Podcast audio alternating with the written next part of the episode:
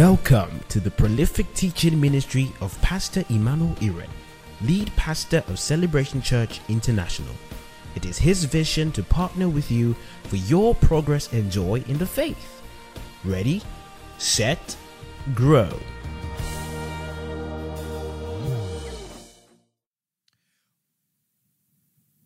When God told me to start this church,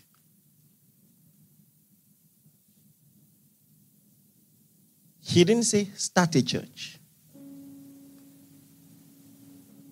He didn't say that. In fact, I discovered that we had a call to start a church accidentally. I mean that because he never categorically or directly, let me say, directly said, start a church. He didn't put it that way. So we had a fellowship of people, you know, we used to pray regularly, study regularly. And then one day, praying, the Lord said to me, such and such fellowship, what it was called at the time, will be one of the churches I will come for on the last day. That's what he told me. That's what he told me. So I was just telling my friend, you know, Shay Jacobs, who, who's who is also in ministry now, is a reverend somewhere. Um, I said, the Lord said, this ministry will be one of the churches you will come for on the last day. Hi, there's a child waving at me at the back. you know, will be one of the churches I will come for on the last day. And he said, Say it again. I said, said it's one of the churches I will come for on the last day. he said, Say it again. So I was like, What's wrong with this guy? And I said it the third time, and he said, Did you say church? That's when he struck. For some reason, I don't know. I'm usually not that slow, but it never really dawned on me. and eh, laugh now. so it was much later that multitudes of confirmations came. But listen, it is not worthy that God told us what we will stand for before He even told us we are to start. Come on, are you with me? So there is a type of church. I, I take DNA very seriously. We're not just out for members, we're out for quality. Say loud, amen. We're, we're out for quality. There is a way you ought to think, a life you ought to live if you belong to this household. And so when we quote from Philippians 1:25 about your man of God continue with you, with you for your furtherance and joy of faith. It's a real thing. We are determined to see it work in your life, to make sure that indeed your devotional life is getting better constantly. Consistent improvement in God, in consecration, that you are more consecrated to God and His assignment today than you were yesterday. It must happen. Come on, are you with me? And there must be that self assessment and scrutiny in your own life to say, God, you know, search me. Anything that is inconsistent with your plan in Christ Jesus for my life, take it away.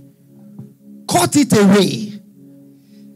Listen, the best of us can be distracted. I'm telling you, you have to put the structure in place. Special times of devotion and assessment to say, you know what, God? If I have forgotten why I'm here, remind me. You can forget your first love. You can. And you will still play church, come regularly, and all of that. And forget what it's all about. Come on, are you with me? Uh huh. And it's, it's going to be a greater deception. Because if you are not in church at all, it will be easier to spot that there is no God in your life than if you are in the environment and you have missed the essence. It's dangerous. You are better ignorant than wrongly informed.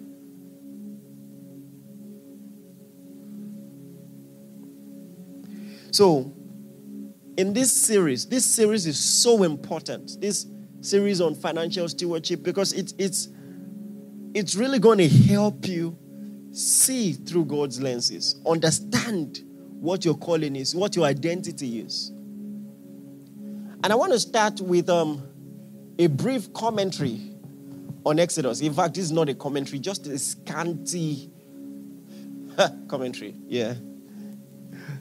To help you see what it's about.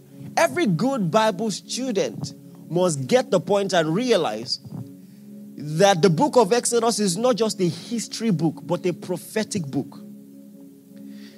Did you hear what I said? It is not just a what, but it's a what? It was prophetic. God was showing in a figure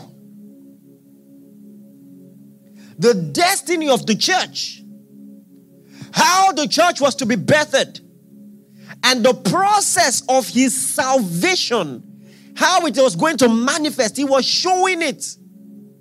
No wonder he said and introduced himself to Moses as I am that I am. And you know, the transliteration from the Hebrew actually means I will be who I will be. So it seemed to be a declaration of his salvation plan in the future. The same yesterday, today, forever. Meaning, in the yesterday, you can see the consistency of his plan. Come on, are you with me? This is this is so important. And that's what the book of Exodus was really truly about. You know, and all the systems or, or the, the structure of salvation, you see there. Number one, you see divine initiative. The fact that it wasn't Moses looking for God, God looked for Moses. Come on, are you with me?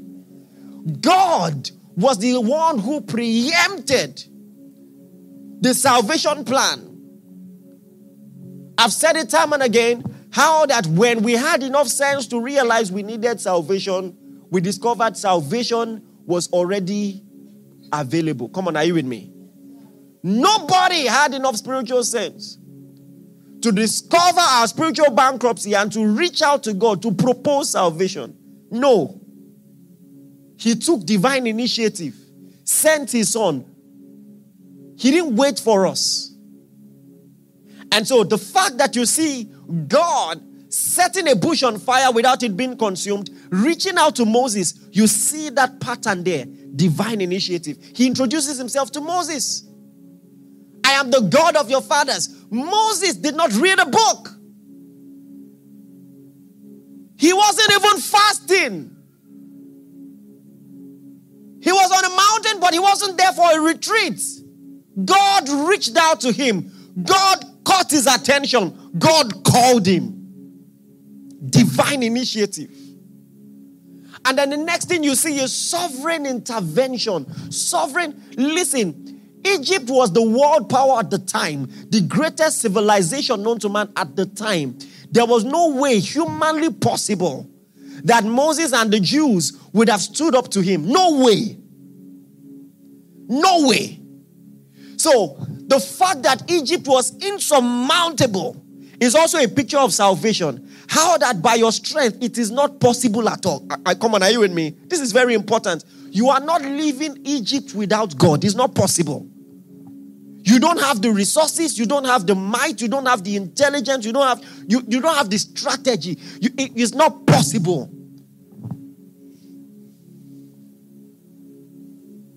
But God, with a mighty hand, come on, are you with me? Oh, mantara bakaso terebedigas. That's a picture of your salvation. And the Bible tells us in the New Testament that even the Red Sea experience was a picture of baptism. That's, that's salvation.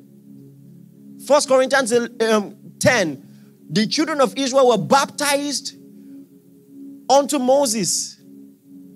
The Bible tells us that. So the Exodus we read, the Exodus of the Jews is akin to your exodus from the kingdom of darkness into the kingdom of his dear son. So we see divine initiative, we see sovereign intervention, and then the next thing we see is discipleship. This structure is so important. Are you aware that the Jews missed it totally? They thought that obeying the law was a prerequisite for salvation. Oh, how wrong they were. It was the result, not the prerequisite. God categorically said, You saw how I brought you out of Egypt with a strong hand. Therefore, if you obey my law, come on, are you with me? So now, you've seen my sovereign intervention. I want you to reciprocate with loyalty. I want you to be named as my people. That came after salvation, not before. They didn't obey the law to see the mighty acts of God in Egypt. No. God took sovereign initiative, brought them out, and said, You see what I did there? So if you obey my law, and that's why, listen. So the fact that these people stumbled at the law wasn't because the law was not good, it was because for you to walk in the path of God, you must first believe. And these people were unbelievers. Do you understand what I'm saying? It's just like an, an unbeliever trying to do ministry. You will suffer, you will struggle. Because it's for spirit led people. It's for spirit led people. Discipleship. So it's akin to what Paul told the church at Rome. He spent 11 chapters explaining what Christ has done, you know, the salvation and everything. Now, in chapter 12, verse 1, he says, I beseech you, therefore, in view of the mercies of God, present your bodies. This is so, meaning, if you have seen, just like in Egypt, how God brought you out with a mighty hand, in view of the mercies of God, it's common sense that after you have received so much kindness from a guy, the guy takes you out to lunch every day, the, the, you know, and all of that, always there. You know, if you are not interested, if you are not interested in the relationship, you, you distance yourself. You can't go out, go out Valentine date, lunch date, you know, cinema, you watching movies then he's now asking you out. You're now surprised. What do you mean? He now said, brother. And don't brother me. Don't brother. I'm not your brother. don't friend zone me. So God is like, eh, eh, that's what this was all about. It was meant to be an engagement. I was proposing love to you. See, see all I've done. Now get committed. That's what he was doing. And some of us already know about commitment, but the scope of our understanding of commitment is limited. You know how to wake up in the morning and pray. You know how to fast regularly. You even know how to belong to a church, belong to a service group. So, the first command that God gave them, you know about it. You shall have no other God besides me. Don't make any graven image. Don't offer any sacrifices to them. Never bow to anyone else. I, the Lord your God, is a jealous God. Don't do that. Now, you understand that? At least you think you do. But then the 10th commandment, the last one, the very last one, in verse 17, Turn your Bibles, Exodus 20. I've been quoting, you know, from my heart. So, Exodus 20.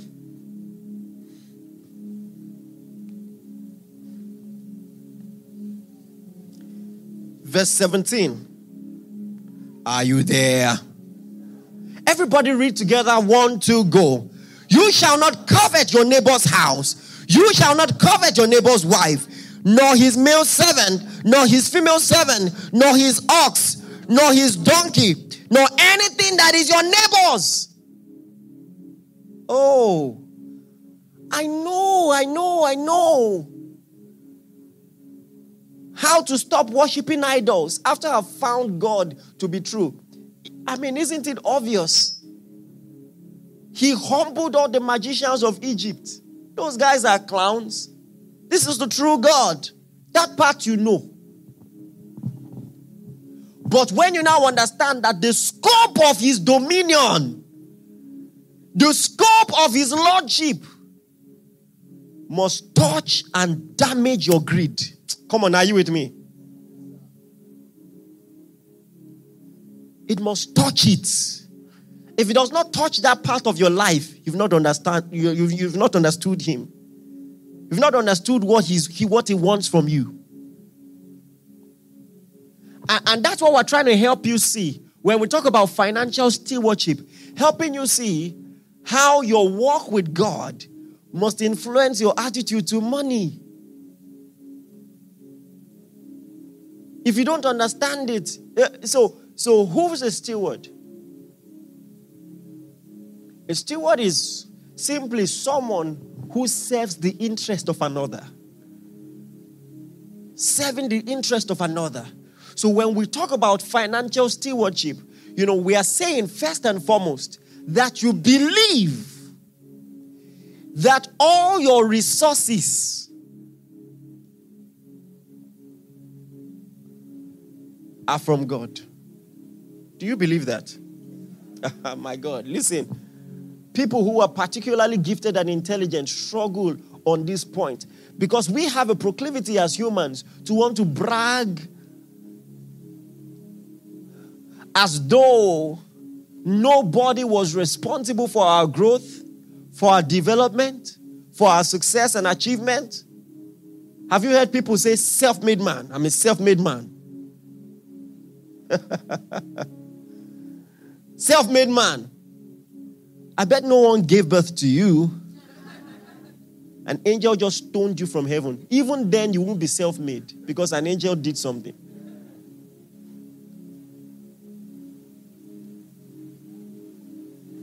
There's no such thing. And ultimately, Ayamandoro Poko Shetes. When the Bible says, every good and perfect gift comes from above, from the Father of light, with whom there is no variableness, nor shadow of turning. You, you see, it's, it's a consciousness to have. It's a consciousness to have. When Paul says to Timothy in 1 Timothy 6, he says that let every rich man believe that it is God who gives all things richly for enjoyment. So, when I have any financial achievement, so it's a consciousness. Yes, I'm hardworking, but it was God who gave me what I have. I'm not the only hardworking person. I'm not the only hardworking person. So I must still see a privilege a divine hand behind all the privileges I have because there is one the hand of God. Come on, are you with me?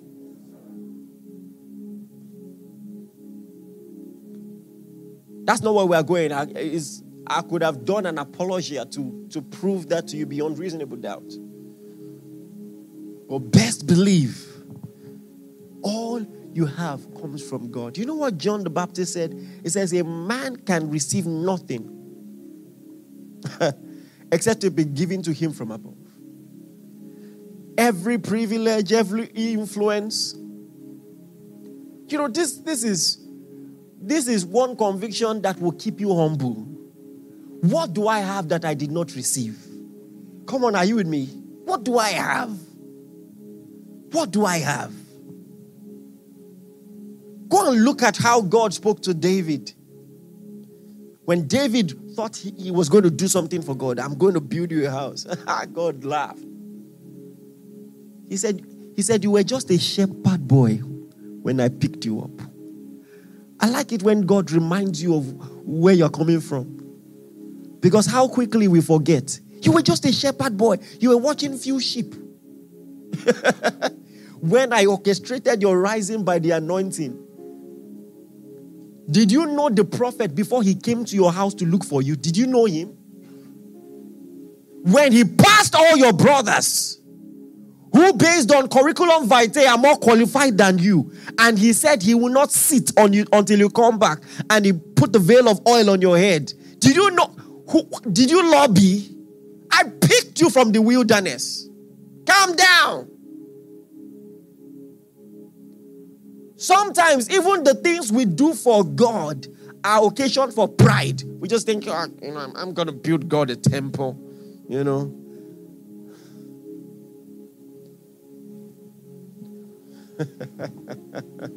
All I have comes from God. Can you say that from your heart? Listen, I want to give you 20 seconds. Say that to God and appreciate Him. Do it from your heart. For every privilege. Oh God, you are the one backing me up. You are the one backing me up.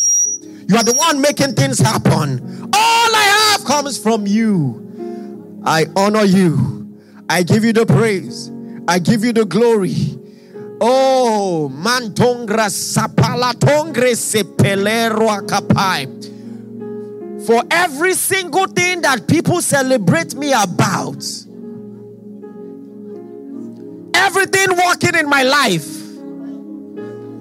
from you, of you, for you, by you.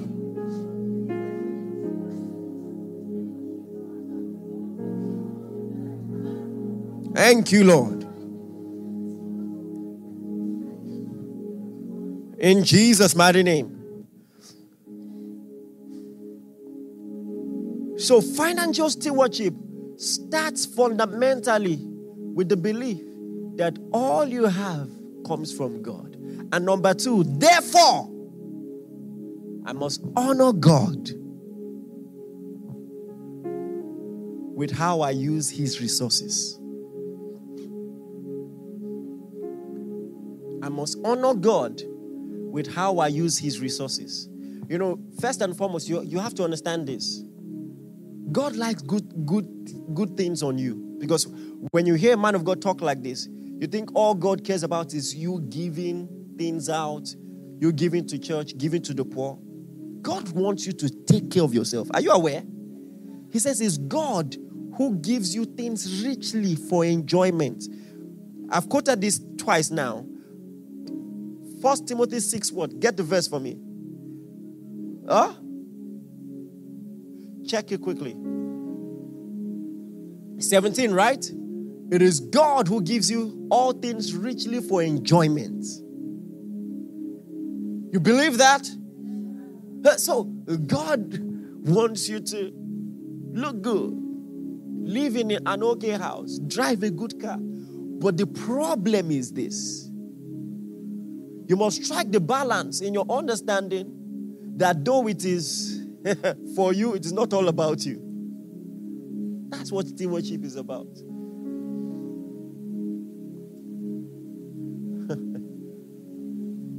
That's what stewardship is about.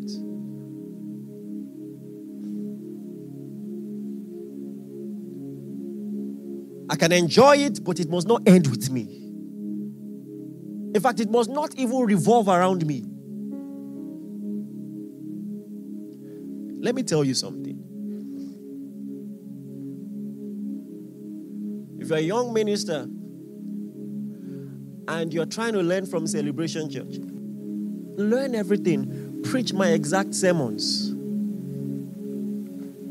pronounce words the same way I do, get the gesticulation right, get everything right, the venue, the decoration if you don't have, by the grace of God, the heart that I have,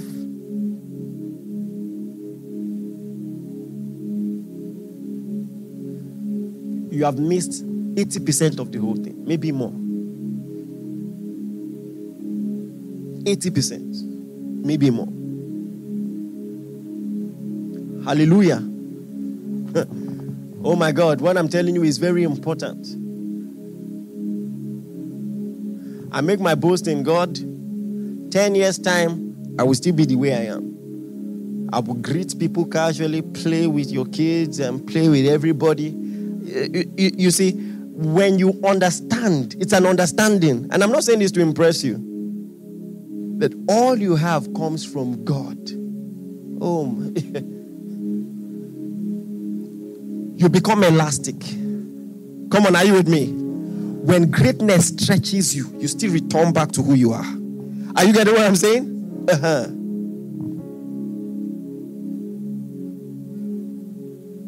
It's important. It's important. Get your priorities right as a young minister. There's, there are some things, you know, I know I know you are eager to rise. And God is eager for his name's sake to bless you. He is. Just get this one right. get this one right.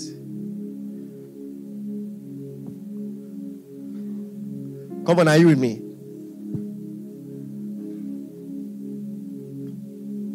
And you must see that it's not even something you are doing because you are noble.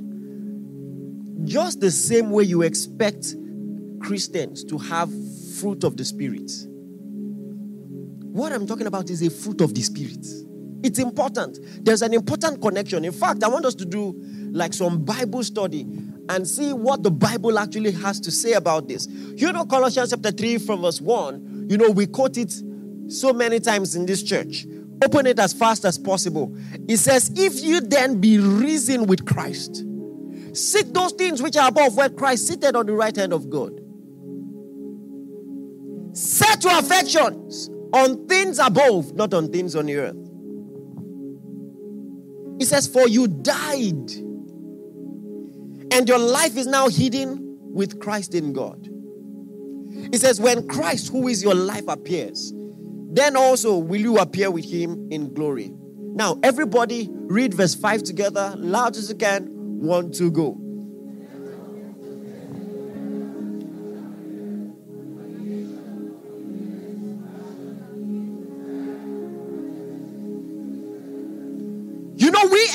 Emphasize everything else. Put to death sexual immorality. We preach that all the time. We've belabored that. Maybe rightly so. We've talked about idolatry. Even though the scope of our teaching of idolatry is very small, most people are talking about, you know, idol worship. And the scope is larger. An idol is anything that struggles for the place of God in your heart. And when God categorically tells you, Jesus says in Matthew 6 24, you can't serve two masters, you can't serve God and mammon. Meaning, money can be your idol. You don't have to have a shrine somewhere or a calabash under your bed. Money can be your idol. You can live for money. I'm sure you know that. Some people, their entire essence and existence, the lens through which they honor people, the lens through which they, they have a sense of worth and importance is money. Money.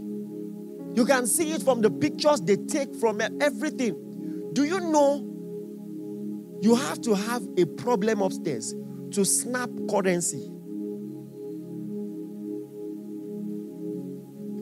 You put money on a table and snap it. The fact that it's common does not mean it's normal. Are you listening to me? Just make it normal.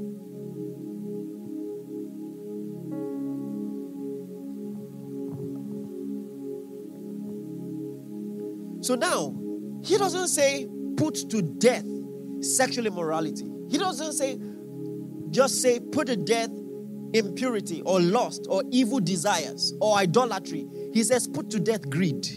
It must die also. Come on, are you with me? That one must die also. He said, kill it. Kill it. Kill it. That's what has brought this nation to where we are greed. And as precarious as the situation is, you might still have the symptoms in a smaller scale in your own heart. In your own heart. I, am coming there. You, you, you see, let me tell you something. It doesn't matter that you are not carrying a gun. There are some symptoms I can see in your heart let me tell you something. Under the right pressure, you'll be surprised what you will do.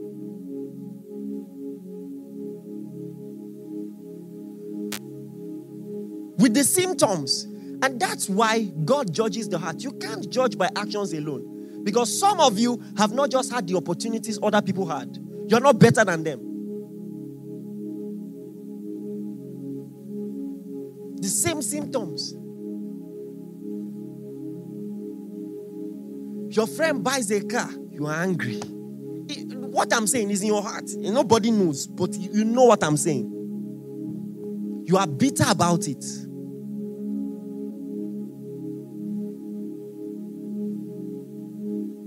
Coveting everything, doing boyfriend competition, car competition. Whoa, we are talking today. car competition. You, you do everything. So now he says, don't just say, Oh, I will serve the Lord my God. Good first step. He says, Don't covet what belongs to your neighbor. Be content. So that first one must lead to all these other ones. Come on, are you with me? This is important. Kill greed, kill greed, kill greed, kill greed, kill greed. Kill it in your life. And, and he says it because you can. You can do something about jealousy. You can do something about competition. I know it's not easy, but you can do something about it. You can. It will surprise you that Joseph's brothers did not just wake up one day and say, We will kill Joseph. It happens gradually. If you don't deal with it, you'll be surprised what you will do. Oh.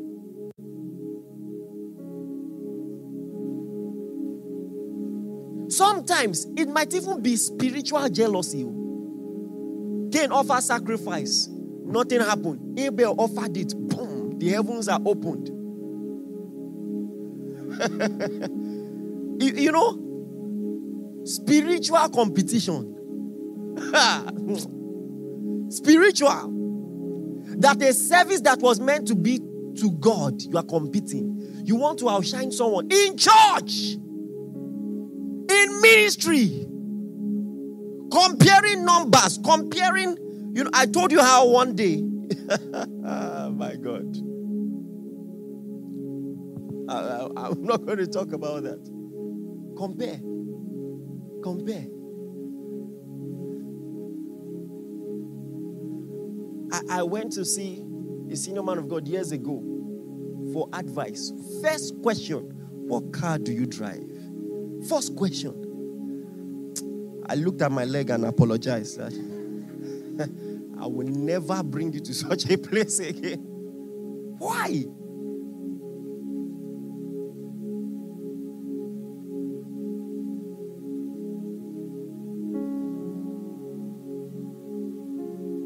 Hallelujah. He said, kill it. You can.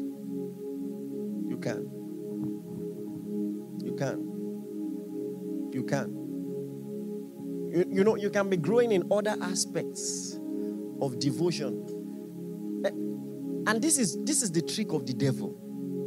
He doesn't mind if you're excelling in all other points. Do you know what Paul meant when he says the love of money is the root of evil?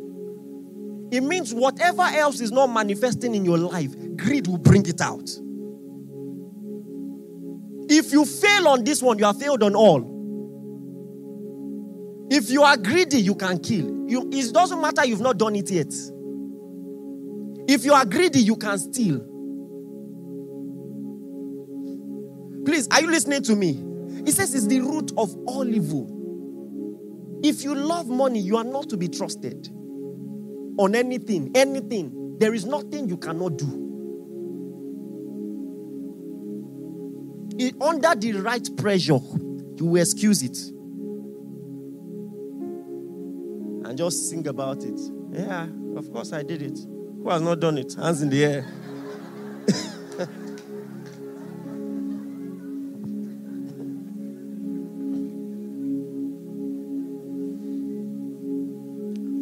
Ephesians chapter 5, verse 1.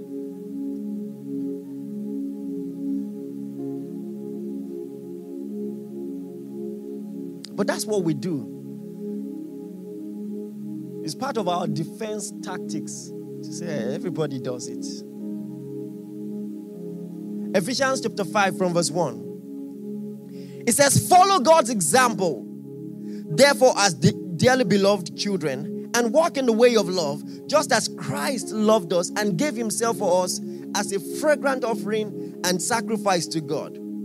Everybody read verse 3 together loud as you can. One, two, go. But among you, there must not be even a hint of sexual immorality or what? Or what?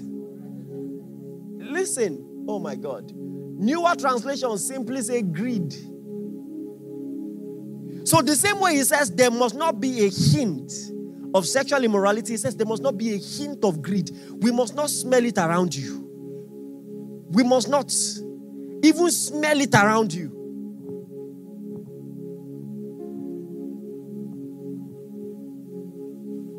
The aroma must the aroma must be far from you. Consistently, greed is put in the category of everything else. All the other grievous vices that we talk about and condemn constantly, greed is put there. Greed is put there. It doesn't matter how common it is in your day, it is as serious as the Bible makes it. Come on, are you with me? So, it says there must not be a hint.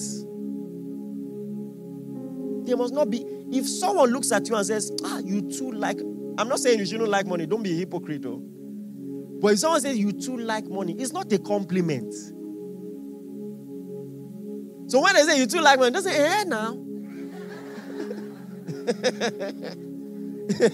don't say eh now. Go home and cry.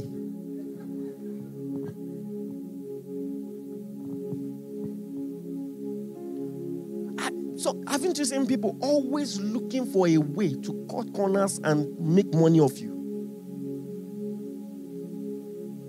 We're coming to that. It's never enough for a greedy person. Never enough. It pays no respect to your purse. Poor people are greedy, rich people are greedy. You, you know, you, you just see some of the reports we see of the stealing that people have done in this nation. And you're just like, is this not a mental problem? How do you steal 90 billion? 90 billion. One person.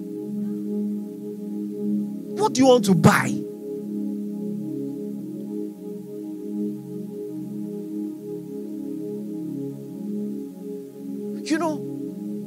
You can be so entitled that the worth of everyone else is reduced. You don't care if people die. Uh, uh, I don't want to get ahead of myself. So he says there must not be a hint. Let me tell you something. You know, when I'm preaching this kind of sermon, there are two responses you can have. You say, mm-hmm. preach it, tell them. Want to make it abundantly clear. I'm talking to you.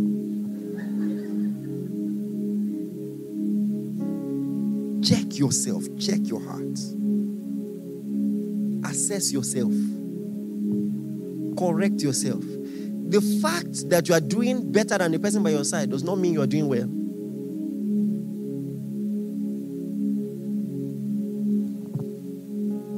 First Corinthians chapter 6, from verse 9 to 10. Because, you know, we have a long way to go as a nation. You're complaining about the people stealing, the people waiting to steal are more. You will be surprised. Some churchgoers give them small positions, small. Just give them local governments and see if they will pick your call. See if they will pick your call. Haven't you seen people abuse small power in your life before? Give someone course rep in university. You'll be wondering, are you God? You know, calm down. Because, especially in this culture, we just like oppression. We like it. We like it. And there is such a mental slavery amongst the general populace that gives us the impression that we deserve it until we also make it so we can do it to others. It's a cycle. It's a cycle. And you see it in small degrees in every facet of our culture, if we are being honest. Haven't you seen prefects? Before they were prefects in school, they were very nice. You gave them position. There is a programming. They did it to me, I must do it to you. And it has become fear of missing out. All the other politicians are bad. Why will I be the first? That will be good. Did they swear for me? Everybody is cashing out. Then and I say I will follow Jesus. Eh, what I'm talking about is a real thing, no? You know, you know, you can be reacting when you are hearing a sermon like this. When you see money every day in a system that lacks accountability and you can touch it and get away with it, and you say no. Don't pretend. It, it takes training. And if you are presumptuous, if you say, I can do it now, the, the devil likes presumptuous people like you. You, you will be shocked when, at the end of the day, you just, ah, now maybe this. And you will just keep getting deeper.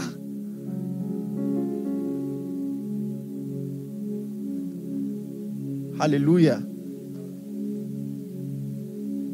This is serious. First Corinthians chapter 6. Yeah, I need to be faster now. From verse 9. it says, Or do you not know that wrongdoers will not inherit the kingdom of God?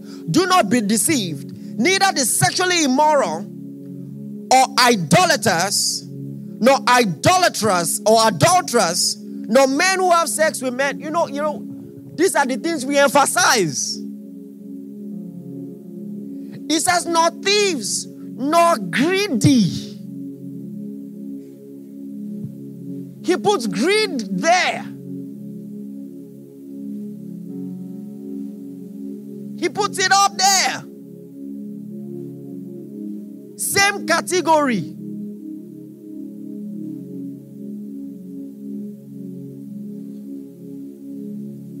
What is greed? I'm just going to explain greed with a story that we all know. Two women came to Solomon. There was a problem. Now, in retrospect, we know the full story. Both of them had children. One of them rolled, you know, in her sleep, laid on the child until the child suffocated and died. And she woke up in the night. Now, someone will say, You see what I'm saying? You have done it with charger before. That's how you are starting.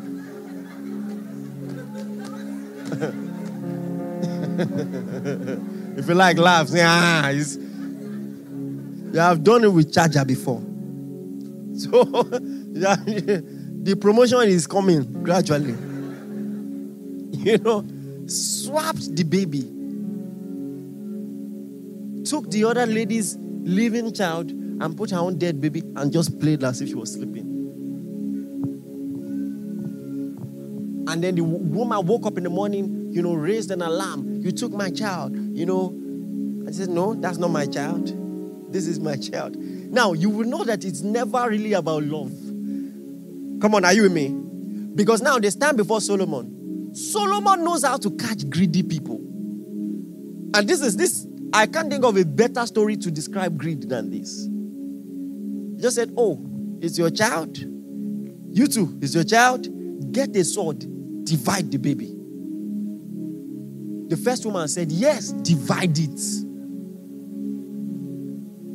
The other person said, No, I would rather you take the baby than you divide it. And Solomon said, That's the mom. That's the mom. Greed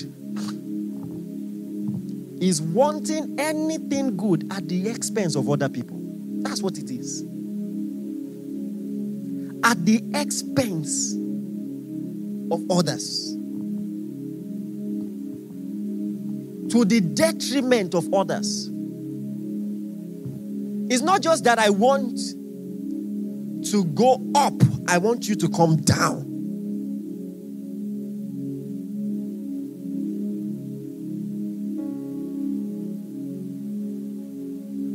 I've told you, some of you don't know to what degree but I'm anointed, anointed. Like I want to say it twice so that you understand. so some people caught wind of it early. And parents used to come to school, parents of students used to come to school to see me, you know, for me to pray for them and all of that. And something very interesting happened. There was a very influential woman who sent for me. You know, that was the first time I was in like in a siren vehicle with siren. You know, so they came, carried me. You know, I was an undergraduate. Stepped into her office. You know, we talked for a bit and all of that. And one of the first things I just knew was. well, anyway, long story short, right there from her office, she pointed to one office, you know, with the open glass and said, I want that seat. You know, that's why she called me.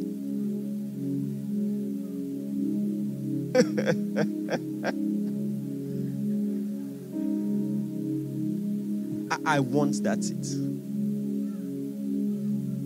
So in my mind, I'm like, is it vacant? I don't understand. No, I don't know. Maybe. But I was like. Do you know the church? Many people, your mentality is so damaged, you don't even see that there's a problem with you. Anybody who is hindering your progress will go for you. You know? You know, people pray that in church. In church. In church. Just tie red, put chalk, hold cowrie. Do you, let's know you are a herbalist.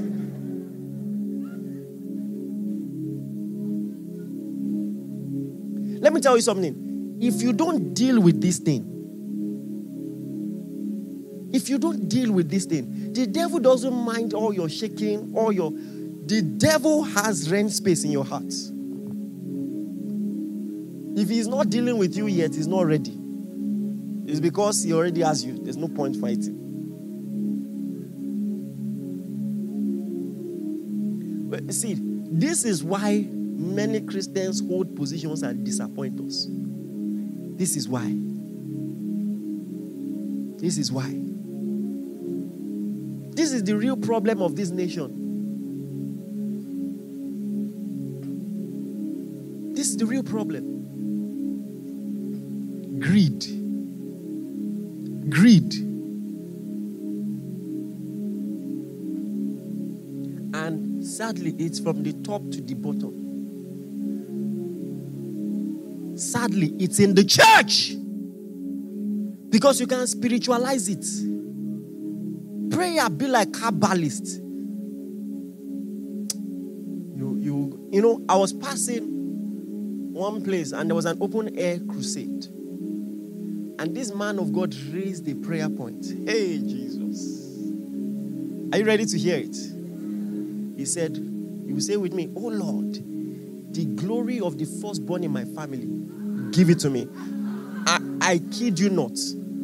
And guess what? He had scriptural backing. He said Esau was the firstborn.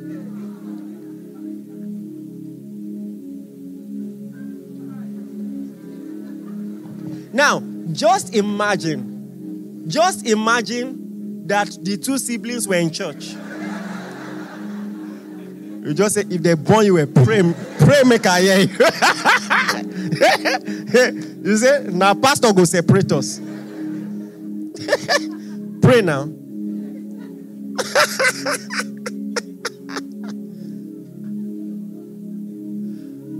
I, I couldn't believe my ears wickedness.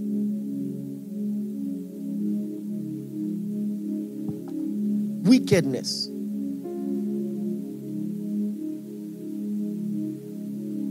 And that's why if you if, if they sell a vision of prosperity to you that is at any cost, has no boundaries, no limits, that there is no situation, no circumstance that will make you say, you know what, this is more important.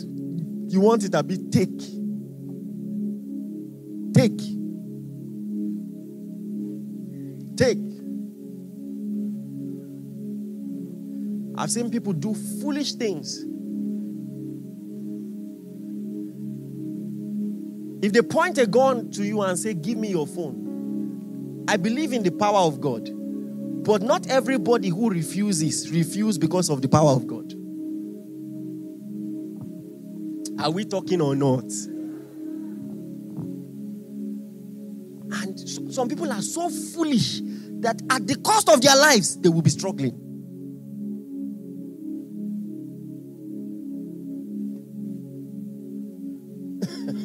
They'll be struggling.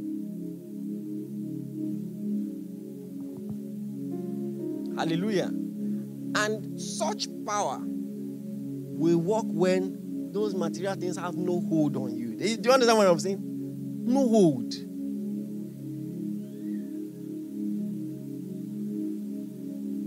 Oh, I'm sure you know I believe in the power of God, don't you?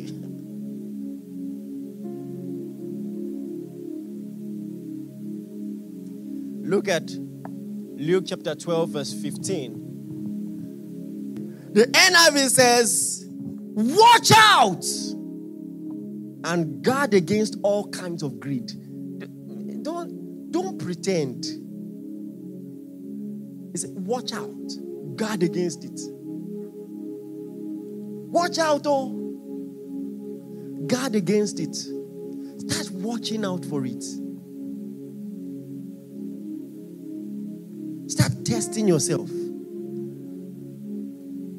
When there is a need to give, maybe something sacrificial for church or to the poor, what is expensive to you relative to when you are in a shopping complex? You see, those are secret conversations you must have. How come I could spend this amount and I didn't die? I didn't even flinch. But when it comes to giving this amount to the poor, to God, have you seen people? Has anybody ever said, I know get, and you were shocked? Ah, ah can it be you asked yesterday? and listen, I'm also against entitlement. If someone says they don't have, they don't have. Come on, are you with me? Oh? Uh-huh. So there's a balance. He says, Watch out. Guard against all kinds of greed. Life does not consist in the abundance of possessions. Life does not consist in the abundance of possessions. You know, you are more inclined to believing this about yourself that ah he has more money. Well, what does that mean? It's not about money.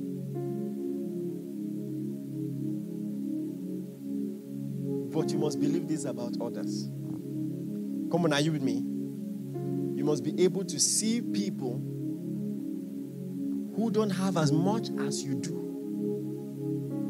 and see them beyond their purse are you listening to me it's very important life does not consist in the abundance of things that I possess. What are the dangers of greed? Because I, I just need to move fast. The way this time is just. What did I say? Dangers of greed. Number one, if you are greedy, you will lack discernment. If you are greedy, you will what? Let me tell you something. Every scam artist, as smart as they are, they thrive on the greed of people, which makes them poor at discernment. When someone says, If you give me 5K, I will give you 1 million tomorrow, with your whole education, just that greed that is pushing you that what if it's true that that 0.5% likelihood you will bet on it. You will bet on it. Because against better judgment you greedy as you are you cannot hear that someone else benefited from such a scheme and you did not you don't want to be left out and they know people like you they plan their craft for people like you. It's, your body will be shaking like this. That, ah, I cannot miss this. You'll be on your bed trying to sleep. It sleep will not come. you will lack discernment. If you are greedy, you will take poor business decisions and usually in haste. Greedy people are always hasty. Always. As if, ah, why not wait till tomorrow? No, no, no. I want to do it now. First Timothy chapter 6, verse 9. I mean, this is good counsel in the word of God. First Timothy chapter 6, verse 9. First Timothy chapter 6, verse 9. Come on, are you there? Read as loud as you can. One, two, go.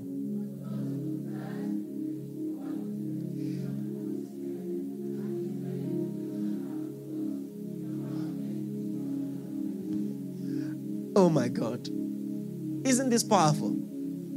This is instructive. Those who desire to be rich, who have an inordinate desire, who will be rich at any cost.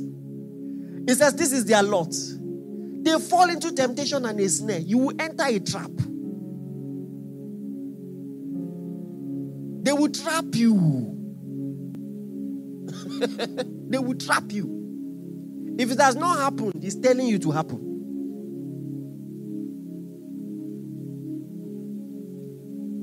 This is the science we use to catch rats.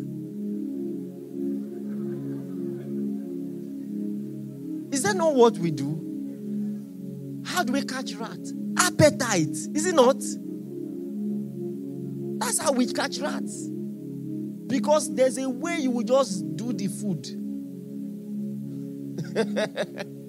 because all those traps don't work for Niger rats. You will just tiptoe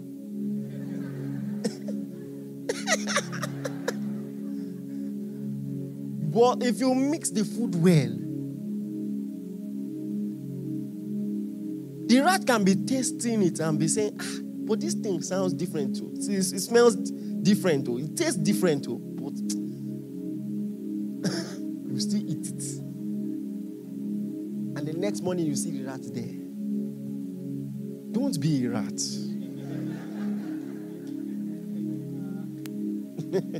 Laugh, but hear what? Some of you, you need what I'm saying now, now, now, now, now. God is using this to save your life. Those who will be rich at any cost fall into temptation and a snare and into many foolish. I like the fact that you put foolish. Have you have they ever caught you and say, ah, ah me? at my age? Wow. foolish and harmful lusts which drown men in destruction and perdition.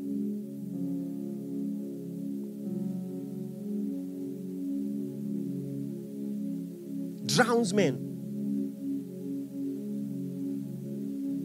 This is the principle behind betting, too. Hard earned money.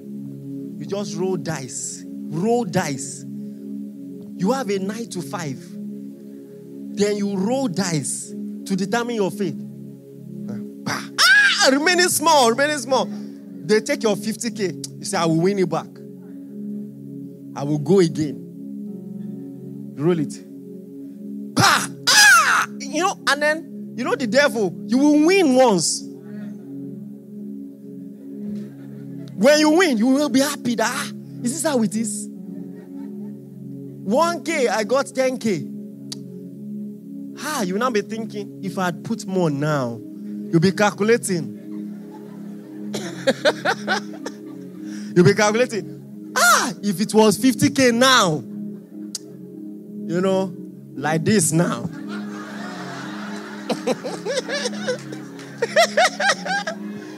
Investor vibes. You are getting? like this now. You're not like, ah, if I had dropped my school fees. These are real life issues. Church people are struggling with this thing. That's why you need to hear it. Jesus taught on appetite. He said, when you are on the table, put a knife to your put a knife. The Proverbs taught on it, Jesus taught on it. Come on, are you with me? Many people, he says they drown themselves. You know, drowning happens gradually. That's why I'm saying this with habits. Some will borrow to, to gamble, borrow money.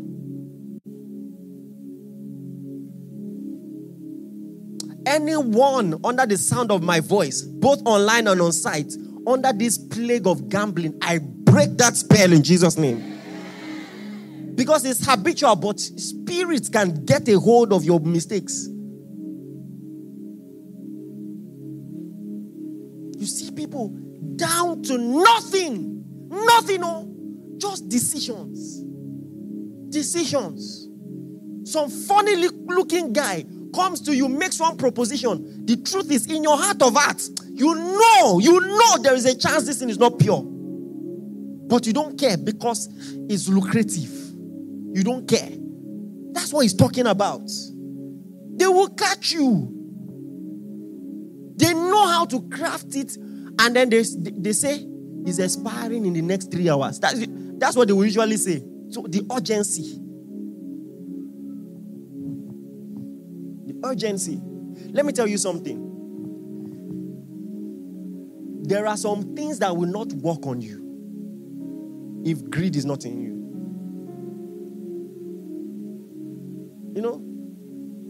years ago, I didn't even know what one chance was. I, I didn't know how it works.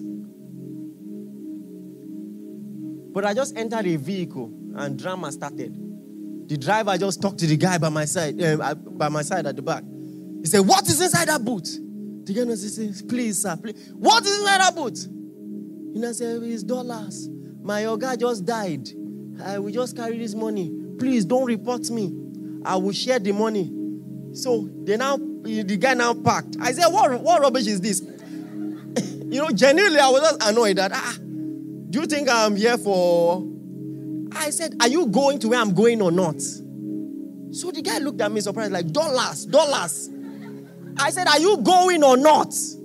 He said, I'm not going. You know, so I, I came down. So at home, I was just innocently telling my mom that can you imagine one cab guy was just wasting my time my mother shouted, ah, you know African mom.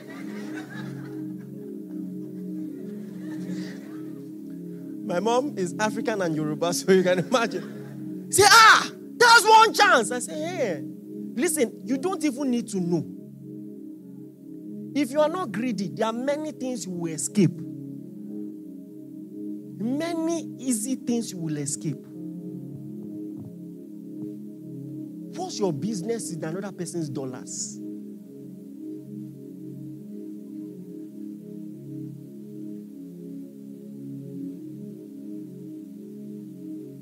Listen, it's not every time spiritual warfare. I'm, there are a lot of wars you will win if you learn what I'm telling you. What God cannot give me, let me never have. What God cannot give me, let me never have. What God cannot give me, let me never have. What God cannot give me. Are, are you listening to me? you are not you are not talking to someone who has not been tested. Though. What God cannot give me, let me never have. I'm okay. I'm not desperate. Come on, are you with me? I, I, I want to do better, but I'm not desperate. Not at any cost. Not like this. And many times, the devil will come when he sees legitimate promises from God, he will offer you a shortcut. God has already told Abraham, I will bless you and make you a blessing. But there is a kind of offer that makes Abraham say, lest you say you made Abraham rich. God said it, but not this way. Did you hear what I said? God said it, but not this way. Say that with me. God said it, but not this way. You, you rehearse it. God said it, but not like this. Not like this. After waiting this long, being faithful in your consecration, you now mess everything up at the end.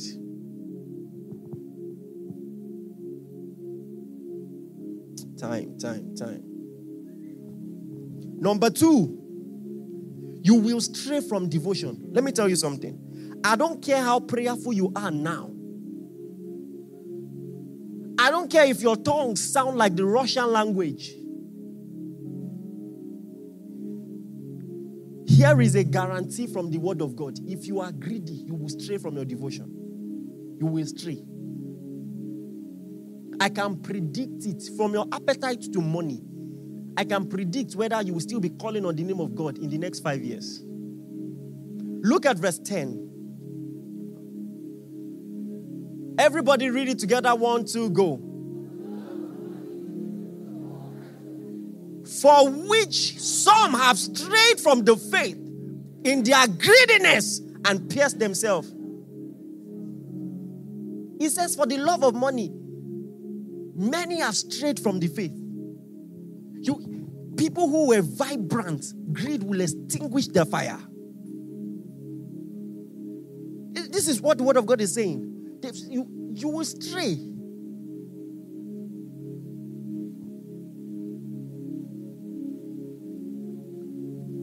One morning, I think by the providence of God, God just wanted us to have that experience so that we can evangelize to that guy.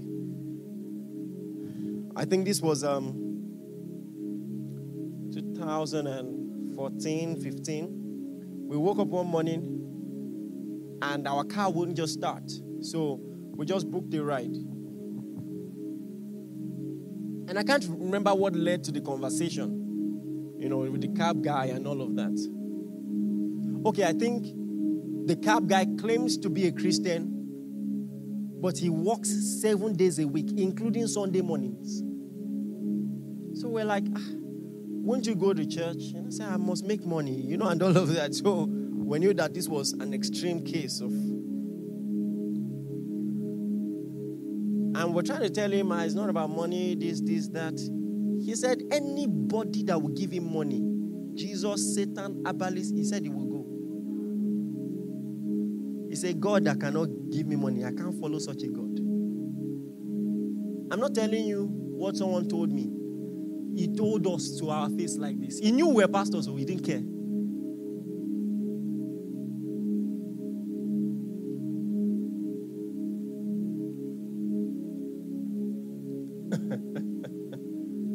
I saw a TikTok video of guys who were outlandishly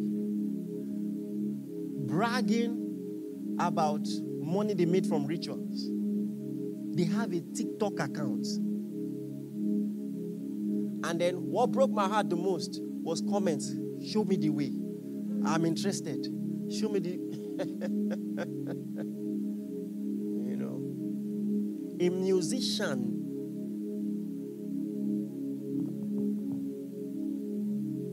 this country sang that, I mean, if, if hard work does not work, he will do blood money. He sang about it. But we are there, there's never been a generation that lacked discernment as much as this. So fickle, so petty. It's a problem. Please, are you listening to me? It's a problem. He said, so now he tells you, you will stray. You will stray. If you don't deal with this thing, you will stray. You will stray. Look at Proverbs chapter 23. Oh my God. Oh, look at Proverbs chapter 13, verse 11. Let me run through this. Please, I have five points I can run through, right? All right. Proverbs, it's not like if you say no, I will. But just being polite.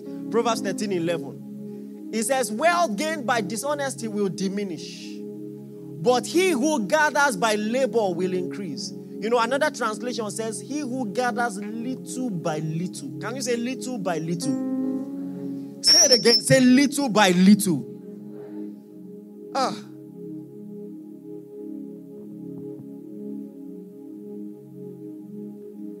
If you are greedy, you will not respect honest labor. You want it fast, and that's why you're vulnerable. That's under the first point on, you know, it will affect your discernment. most financial scams they offer immediate results. You just put in your money like this. By tomorrow morning, forget it. You are a millionaire. Look at Proverbs chapter 10, 23, verse 4. Proverbs chapter 23, verse 4. I want to read this to you from the NIV. I prefer the NIV's rendition. Proverbs 23, verse 4. It says, Labor not to be rich, cease from your own wisdom. Listen, if you are greedy, are you listening to me? And th- this is a problem with many people. They damage their health to make money, then they now use the money to treat themselves all their life.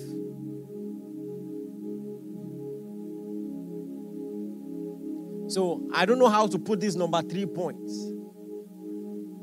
But a greedy person will never have a balanced life.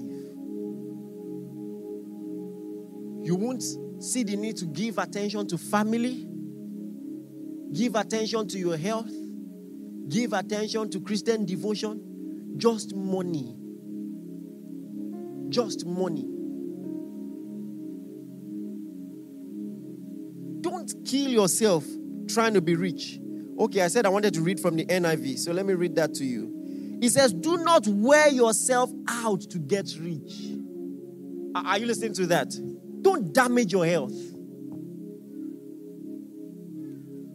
Don't damage your health. Number four, a greedy person will never be satisfied. A greedy person will what?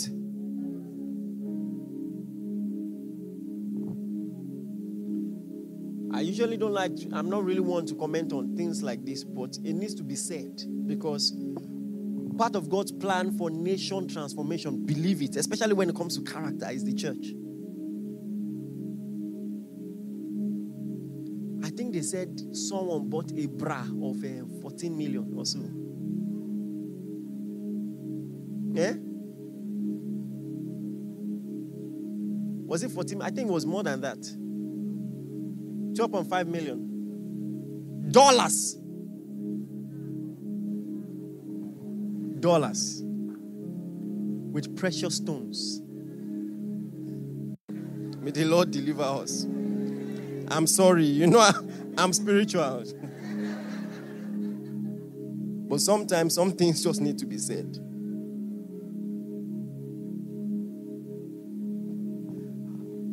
Hallelujah will never be satisfied. The guy in Luke 12, his barns were full. You know what he said? I will break it and build a bigger one. That's greedy person. And God now said, if you die now, if you die, and, and that's that's the assumption. People like this forget that they, they're still gonna die you will leave that money behind. And so, you know, oh my God, the writer of Ecclesiastes tells us, and even Paul reiterates, you came naked, you are going naked. If you like, let them wear you clothes. You are not taking any of it. Remember that.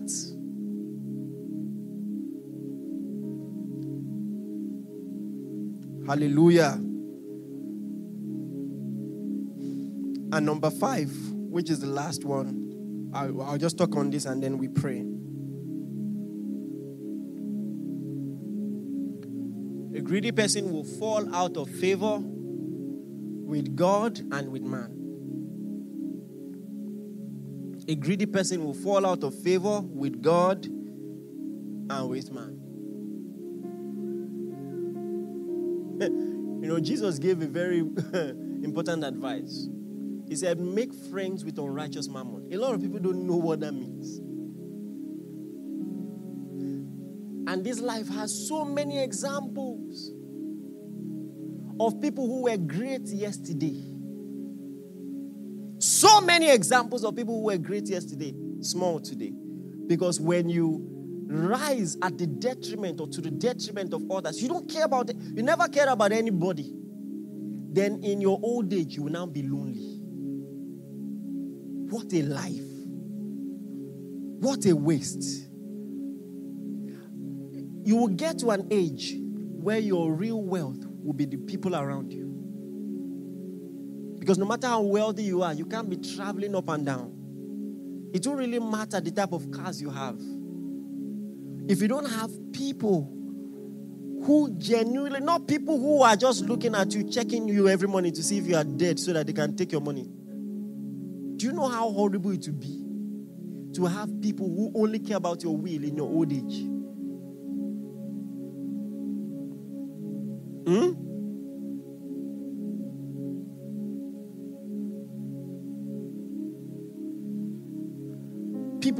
Great yesterday and they just went into obscurity. Do you know what that means? It means they didn't help anybody. That's what it means. More often than not. I know it's a wicked world. You know, there is a text we like to quote. In fact, we use it for offering. You know, offering time. Turn your Bibles to Luke chapter 6. Verse what? You know the verse? 38, right? Give and it shall be given to you. Measure, pressed down, shaking together, running over.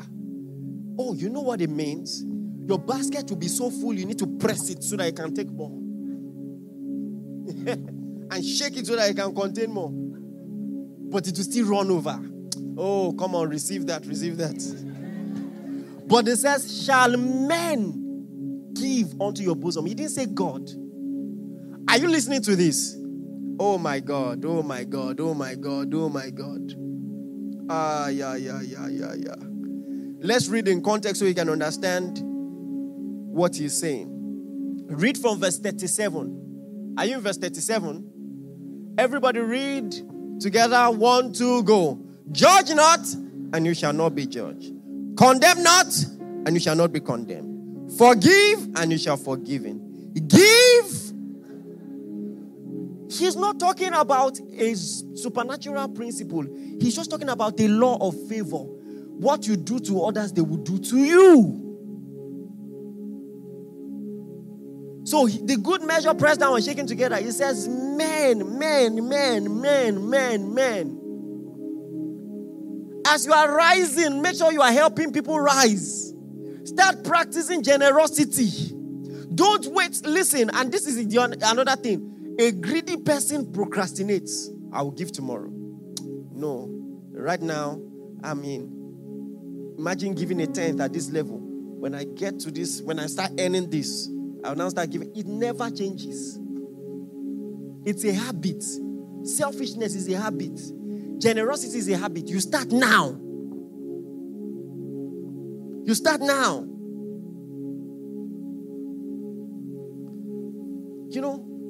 One of the greatest achievements of my life is the lives I've been privileged to touch. Not many people my age can say, if you take all I have, I still cannot be poor. I'm not saying that because I pastor a church.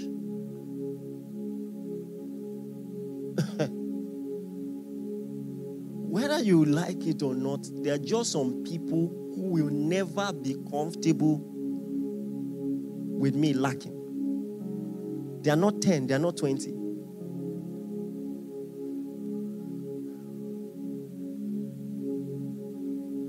Hallelujah.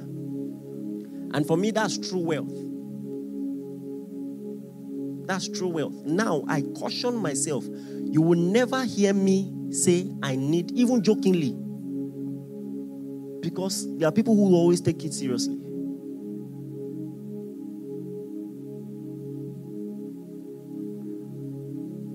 Know, December last year, I was just talking with a few people, and, and someone just said, ah, what, What's your favorite car? And everybody was talking, no. And I said, Ah, there's this guy, like, ah, my God, this, this, this, this. That's how the next day, Someone was there, sent me a message, I will buy you the car. I used two days to beg him. I, I can't, I'm too young, I can't drive this one now. Two days. Then after the second day, he said, Okay, sir. Then the next day, 2 p.m., he said, Sir, I just saw a text. Sir, I've heard what you said, but I, I just said, you know. The only way I could catch him is I said, See what we are doing for the gospel. There's a lot to be done. And I said, Oh, okay, okay, okay. Hallelujah. Live for something. Do you understand? Greed will reduce the worth of a fellow human being. You, you have to have a view of yourself to stretch a gun to someone else, knowing that the consequence of the release of that trigger is that that person's existence will be extinguished. You don't care. It doesn't start that way. You just say, ah, you know, and that's why watch out for people who, because they are struggling, they start hating people who are successful. It's always subtle. It starts from there. It starts from there. Cain did not immediately jump on Abel and kill him. God came to him. He said, Cain, why are you sad? God came to him. Why are you sad, Cain? If you do the right thing, will not be commended. God warned him. Sin is knocking on your door. He didn't hear. It gets worse. You don't become a murderer one day. It starts with jealousy, it starts with strife, it starts with competition. The devil will now sell an idea. You won't kill. Just kidnap, ask for ransom, return. That's where it starts. Then you now get someone who tries to resist. To defend yourself, you shoot. That's where it starts. And the more you continue, you know the thing about sin, it, it, it will kill, it will drown your conscience. Until now, you have no life. All you see, you, you see pawns. You know, humans as pawns for your own selfish agenda. This is why things like this have to be taught. You can pray for this nation from now till next year.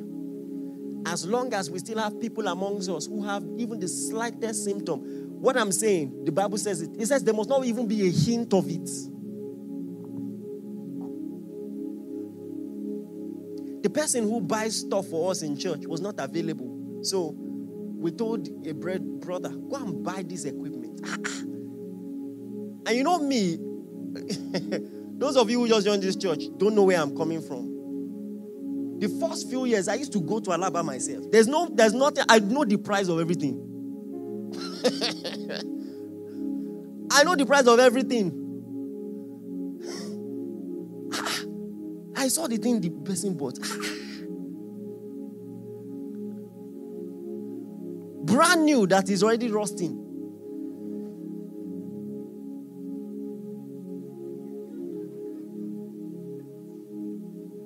And I'm just like, and sometimes we jeopardize the blessings that God has for us. You know, there was a guy.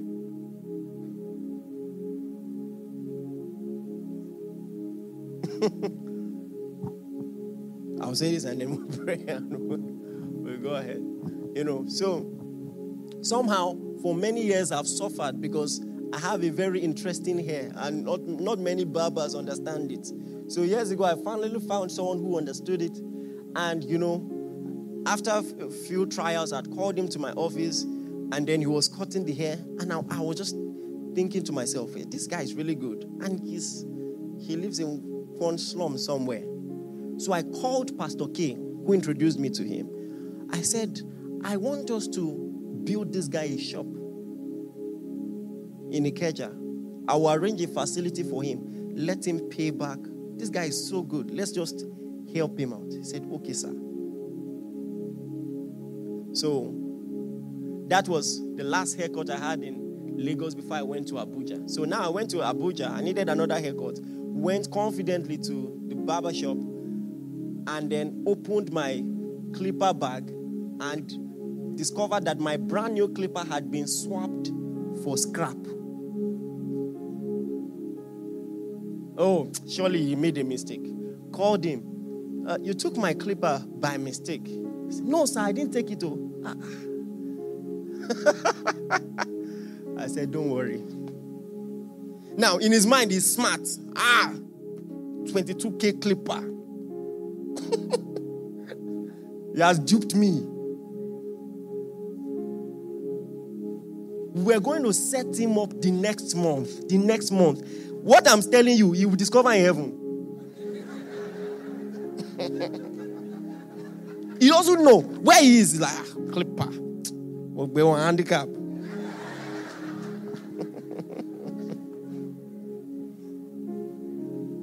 Hallelujah. Please rise to your feet. Psalm 119, verse 36. I want to be sure I, I'm, I'm quoting from my heart, so I want to be sure that that's the verse I want us to. Yes. You're going to pray this prayer from your heart. Psalm 119, verse 36. Everybody read together. One to go. Read it again. One to go.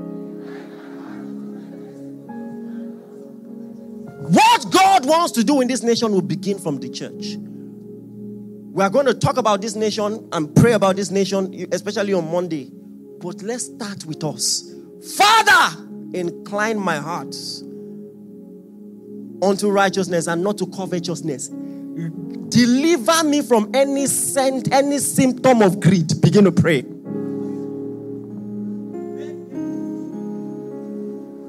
I'm a new man in Christ. I have a new heart. It must show. It must show. I act like who I am. I act like who I am.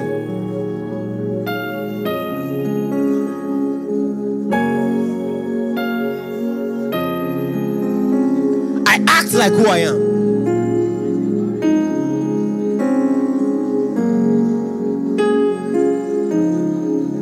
In the spirit right now. God wants to be able to trust you. He has bigger in store for you. What you are pursuing is yet is yet a gross underestimation of his plan for your life. I refuse to short circuit my destiny, pursuing temporary gain at the expense of the higher calling of God. I lay aside every weight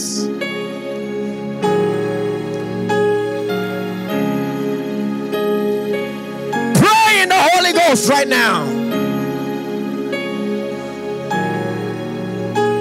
Pray in the Holy Ghost right now. In Jesus' mighty name, we have prayed. And let me tell you something. When it comes to greed, you handle greed not just with prayer, you handle greed with practice. You practice it. At the initial stage, generosity will be uncomfortable. Oh. And so, the Bible in the Old Testament gives us the analogy of sacrifice like you're getting a ram. Sometimes, when you're dragging a ram to the altar, it will be struggling with you. You will bind it, you will put it on the altar. Many times, that's what you do with money. You have to start practicing it. Start practicing. Start practicing. Practice everywhere, not just in church, not just with the poor. Someone had your back in the office, spoke for you, gave you a vote of confidence, and so they promoted you. Buy a bottle of wine, not for anything, not for favoritism, not for bribe. I'm talking about the favor that has already been done. Just say, Sir, I just want to appreciate you for how you guide me in this office, for your mentorship and all of that. Some of the things you are praying for is just lack of wisdom. A man's gift makes way for him. Start practicing it. Start practicing. No matter how small, try not to visit people empty handed. That's something our parents know. Our generation does not know it. Watch your parents, they know what I'm saying. Even if it is a bottle of granite, they will buy. You learn it. Otherwise, you will learn the hard way. Just start practicing it. You see, the proverb said there is there is he that scatters and yet increases. And then there is he that hoards and you know is brought to penury. It's, it's, it's the paradox of life. You don't get richer by keeping to yourself all the time. What you have been saving, someone can give you in one minute. Never hoard money at the expense of favor. Don't. Start practicing. Start practicing. You have been promoted three times. You are still giving the same thing to church. You are doing something to yourself. In this church, I'm not sure we have more than 30% of people who give sacrificially. I'm not sure. I'm not sure. And the Lord corrected me. I'm so used to getting, you know, few people that I can trust to do all the work.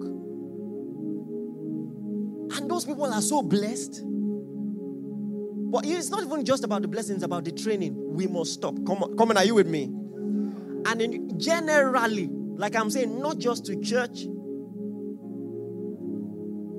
You heard the testimony of my wife, you know, the lump in her body disappearing during the boot camp. Let me tell you what you may not have known. Just three months before then, we got a call from someone. Oh, this woman needs to do an operation, cancer, and we're looking for money. You know, I got to stay in my spirit.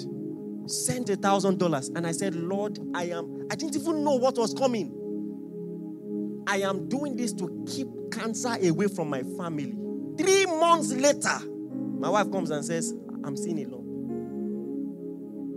Thank God for prayer. Thank God for everything. But uh, come on, are you with me? I know some people tie sacrifice to anything. Mm-mm. I got a stir, a leading in my spirit. But greed would have kept it, hindered me from it. Father, in the name of Jesus, thank you for raising us as a breed with no greed. As a breed with no greed. As a breed with no greed. So that when the prince of the earth comes to us, he will find nothing. Nothing in our heart belonging to him. Nothing in our motives belonging to him. Only Jesus and his motives. A sanctified heart, not a hardened heart. A heart, a heart of flesh, not of stone. Nothing that the devil can bait us with. Not the kingdoms of this world. Not the riches untold. Nothing will make us bow to another God. Thank you, Father. And the change we seek in this nation will begin with us. It will begin with us. It will begin with the church. Thank you, Father. Glory to your name. In Jesus' mighty name. Say loud, Amen. Shout glory!